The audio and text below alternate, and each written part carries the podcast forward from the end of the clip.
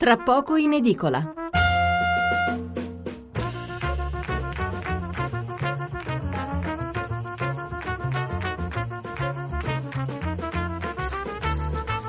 Buonasera da Stefano Mensurati e benvenuti all'ascolto di Tra poco in edicola, la rassegna stampa notturna di Radio 1. 800 055 101 il numero verde per intervenire in diretta, 335 699 2949 il numero per mandarci un sms.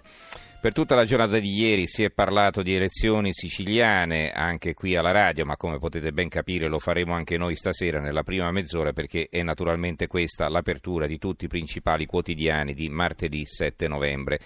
Eh, fra poco vi leggeremo le prime pagine, almeno in parte, per non rubare spazio al dibattito, il dibattito e anche alle vostre telefonate che ieri nello speciale non abbiamo sollecitato perché avevamo la bellezza di ben 12 ospiti. A parte il risultato in sé, con la vittoria netta di Musumeci, che è molto più ampia di quanto previsto dai sondaggi di due settimane fa, eh, dagli exit poll di domenica sera e dalle proiezioni di ieri mattina, eh, quasi nessuno parla della Sicilia né, sui giornali. Perché? Perché il pensiero eh, corre al dato politico nazionale, cioè quanto è realmente forte il centrodestra unito eh, l'ottimo risultato dei 5 Stelle che hanno perso ma sono diventati il primo partito dell'isola, il tonfo del PD e le liti con la sinistra che eh, non è che poi abbia brillato. Allora, eh, tutti pensano alle elezioni di marzo, già lunedì poi ci sarà la prima resa dei conti con la direzione del Partito Democratico. Insomma, politica più che mai in primo piano, poche le altre notizie evidenziate, a parte molta cronaca, soprattutto locale, per, per dirvi l'argomento più gettonato dopo le politiche, dopo la politica è il maltempo. Eh, dopo l'una, dopo il giro dell'una, abbiamo però previsto anche un collegamento con il Giappone per parlare dell'inizio della visita di Donald Trump in Estremo Oriente, una visita con la crisi nordcoreana e l'economia al centro dei colloqui che lo porteranno poi anche in Cina, nelle Filippine, in Vietnam e in Corea del Sud. Di questo parleremo attorno all'1.10. Allora vediamo subito cosa scrivono i giornali di domani sulla politica. Il Corriere della Sera, l'apertura vince il centrodestra, PD in crisi. La Repubblica, Sicilia al centrodestra, delusione 5 Stelle. La stampa, Sicilia, i grillini contestano il successo del centrodestra. Il quotidiano nazionale, Giorno della Nazione, il resto del Carlino, l'apertura Duello TV, Grillo ha detto no, Di Maio diserta il ring, costretto dal leader a rinunciare, il PD è morto, Renzi non è il mio competitor, l'ex premier risponde sai solo fuggire. I definitivi del voto in Sicilia, Musumeci presidente, 5 Stelle primo partito, dagli al populista il titolo del fondo di Andrea Cangini, qui abbiamo però solo il titolo in prima pagina. Il Sole 24 Ore apre con tutt'altro argomento, con le assicurazioni, lo vedremo dopo, eh, però eh, di spalla ha la notizia politica, vince il centrodestra, il Movimento 5 Stelle il primo partito, flop PD, assedio a Renzi e Di Maio annulla la sfida TV. Anche qui solo il titolo del commento in prima pagina della, della di questioni politiche Lina Palmerini, il debole argine ai populismi. Eh, l'apertura del messaggero torna il centrodestra PD in crisi. L'apertura del giornale tramortiti a caratteri cubitali. Sicilia stravince il centrodestra e poi ci sono tre foto, i tre tam- tramortiti secondo il giornale. Angelino Alfano umiliato ed espulso dalla sua terra, Luigi Di Maio perde scappa dal confronto in tv sulla 7, Matteo Renzi in colpa grasso della sconfitta e finisce isolato. Vediamo i primi due capoversi del fondo di Alessandro Sallusti. Si vota, vince il centrodestra e perdono tutti gli altri, scrive Sallusti.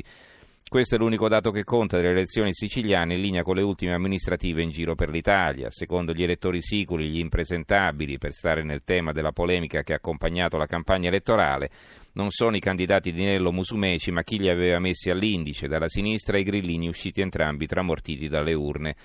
Se per Renzi è stata una disfatta annunciata che avrà conseguenze pesanti sulla sua leadership, a Di Maio rode davvero tanto.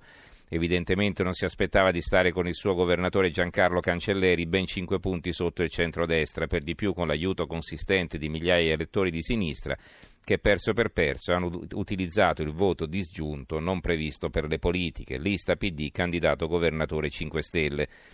Se devo dire la faccia di queste sconfitte non è tanta quella di Matteo Renzi, che peraltro si è ben guardato a dimostrarla, ma quella di Luigi Di Maio, che già si sentiva viceré delle due Sicilie. Il ragazzo torna a Roma con le pive nel sacco senza neppure riconoscere, questo la dice lunga sulla sua rabbia che, sulla rabbia che cova, la vittoria al rivale Musumeci, inedito sgarbo che neppure la Clinton si sentì di fare con il puro odiato Trump. Eh, l'apertura dell'avvenire Sicilia, vittoria a metà, trionfa il centrodestra unito, ma un elettore, un elettore su due non vota. Ecco, vedete, qui viene sottolineata la questione, il fenomeno dell'astensionismo. Eh, scambio di accuse, Parisi, Matteo resta l'unico capo. Eh, ricordatevi questo titolo perché, anzi, ve lo dico subito, il mattino, eh, qui dice Parisi, Matteo resta l'unico capo.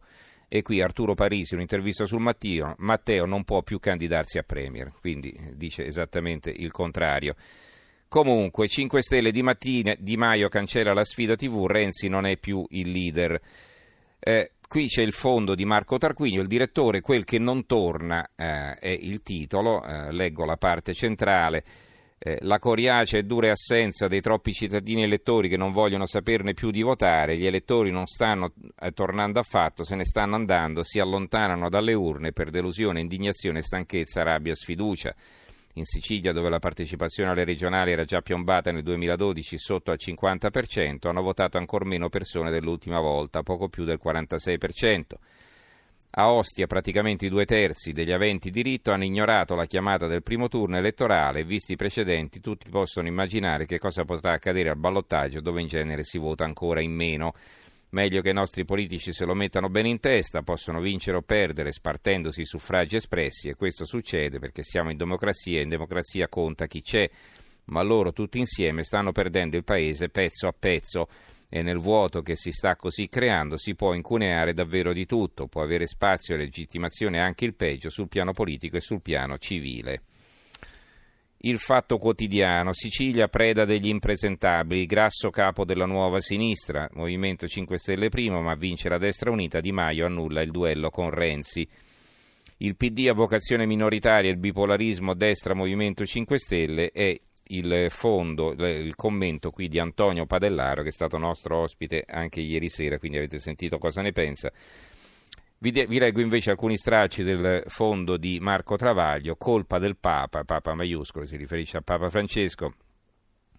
È un vero peccato che lo spoglio delle schede in Sicilia sia stato così fulmineo, tanta bruciante rapidità ha rubato ai politici e ai politologi il tempo di riflettere sul risultato, di metapolizzarlo e di decidere di chi è la colpa. La lista dei colpevoli è dunque piuttosto nutrita, variegata e un filino contraddittoria. Perché si parla del Papa? Perché insomma eh, Davide Faraone, che è il sottosegretario della salute, aveva incolpato Piero Grasso eh, per il fatto che non si era candidato, ha attribuito a lui il senso della sconfitta del PD e allora dice eh, a un certo punto Travaglio se il pontefice avesse accettato di candidarsi in Sicilia col PD le cose sarebbero andate diversamente, purtroppo sto Papa pontifica pontifica, ma poi al dunque se la fa sotto. E più avanti c'è un capitoletto, un capoverso dedicato a Renzi Matteo, mette in piedi la coalizione vincente fra se stesso e Alfano, cioè fra i più grandi perditori dell'universo dopo la morte di Fantozzi, poi va in Sicilia per ben sei minuti a sostenere Talmicari, poi scappa in America, torna in patria a funerali avvenuti e commenta la disfatta come se non lo riguardasse. Due punti, aperte virgolette, era prevista. Ecco, una debacle prevista e meno debacle. Infine ricorda Di Maio che un leader non fugge, infatti lui era a New York dove purtroppo non si votava. Libero, l'apertura, il centrodestra ha vinto ma Grillo è una minaccia. Eh, qui ci sono due commenti a fronte, uno di Vittorio Feltri, sceneggiata palermitana, Fran- a fianco quello di Franco Bechis, il generale c'è le truppe forse. Qui si riflette sul fatto che Musumeci potrebbe non avere la maggioranza. Di Maio ha paura e scappa, un altro pezzo di Enrico Paoli, salta il duello in tv con Renzi e ehm, i due commenti sotto, uno di Paolo Becchi ha fatto benissimo, non gli conveniva e l'altro di Pietro Senaldi, comportarsi da vile è sempre un errore. Il manifesto, la magnifica sconfitta e si vedono Renzi e Micari sorridenti.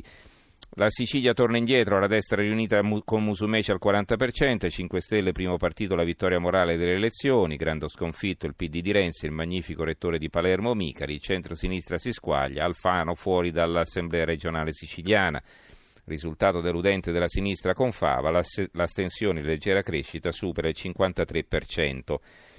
E qui il commento è affidato al direttore Norma Rangeri. Le dimissioni di un uomo solo allo sbando è il titolo. Vediamo cosa compare in prima. Non lo farà, non farà un passo di lato così come non accetterà i buoni consigli che alcuni commentatori gli inviano a mezzo stampa. Fai autocritica, buttati a sinistra perché molto semplicemente certi suggerimenti vanno a sbattere contro il progetto e la cultura politica di Renzi. Certo sarebbe arrivata l'ora di riconoscere che la disfatta siciliana è solo l'ultima di una lunga serie di sconfitte sia a livello politico generale, il referendum costituzionale, sia in importanti amministrazioni locali con grandi città, Roma, Torino, Genova, consegnate al governo dei pentastellati o del centrodestra. Ora si aggiunge la ciliegina sulla cassata siciliana. Come onestamente ammette il vice segretario Lorenzo Guerini, si tratta di una sconfitta inequivocabile. Renzi dovrebbe altrettanto onestamente prenderne atto, riconoscendo di aver dato il massimo contributo a un esito così nefasto per il PD e serenamente riprendere il progetto di ritirarsi a vita privata. Abbiamo quasi terminato con la lettura, vi leggo la verità, Berlusconi è vivo, Grillo è vegeto, Renzi è morto. E, e, qui c'è il commento di Maurizio Belpietro, il direttore, la, la partita ormai è fra i moderati e il, 5, il Movimento 5 Stelle parte da Berlusconi Belpietro e scrive ormai ho perso il conto delle volte che hanno dato per morto Silvio Berlusconi, doveva essere finito nel 94 quando un avviso di garanzia unito alla defezione della Lega buttò giù il suo primo governo. Avrebbe dovuto essere spacciato nel 2006 quando Romano Prodi vinse le elezioni, gli alleati di centrodestra gli presentarono il conto. De Profundis pure nel novembre del 2011 quando una tempesta finanziaria perfetta lo costrinse a rassegnare le dimissioni. Tuttavia la tumulazione della sua carriera politica sembrava definitiva nel 2013 quando la sentenza della Cassazione lo condannò per frode fiscale. Gettato fuori dal Parlamento per effetto della legge Severino e costretto a scontare la pena ai servizi sociali, il Cavaliere sembrava destinato a non riprendersi mai più la scena. E invece no, rieccolo. Va bene, penso che ci possiamo fermare qui con la lettura dei quotidiani. Eh, vi leggo solo la Sicilia perché insomma diamo pure conto di quel che succede nell'isola, a parte il titolo La rivincita di Musumeci sarò presidente di tutti, eccetera, quello che volevo leggervi un po' il commento di Antonello Piraneo per diventare davvero bellissima è il titolo e scrive a un certo punto Piraneo non si potrà perdere un solo giorno nell'affrontare le tante emergenze siciliane e tracciare il programma basico per i primi fatidici cento giorni, quelli che indicano la strada di un governo che vuole e deve essere autorevole Smaltita a fatica la doppia sbornia, prima di una campagna elettorale rissosa, poi dei commenti a caldo, inevitabilmente orientati tutti sulle alchimie politiche nazionali, per l'importanza del voto, per la vicinanza con le elezioni nazionali e per il malvezzo di non occuparsi dei problemi concreti di un territorio. Smaltita dunque questa doppia sbornia, finalmente la scena viene recuperata dai temi concreti, qui rimasti fin troppo sullo sfondo. Il lavoro che non c'è, l'infrastruttura improbabile al di là del ponte sullo stretto, il nodo rifiuti, la legalità e la trasparenza degli atti amministrativi, la risorsa turistica sempre esaltata ma mai sfruttata fino in fondo, in un mix di colpe fra sistema pubblico incapace di garantire piena fruibilità ai nostri tesori e un'imprenditoria privata troppo timida. Paolo eh, Musumeci ha fatto il suo, no, no, suo il nobile auspicio che fu di Paolo Borsellino, eretto a simbolo della destra legalitaria, la Sicilia diventerà bellissima.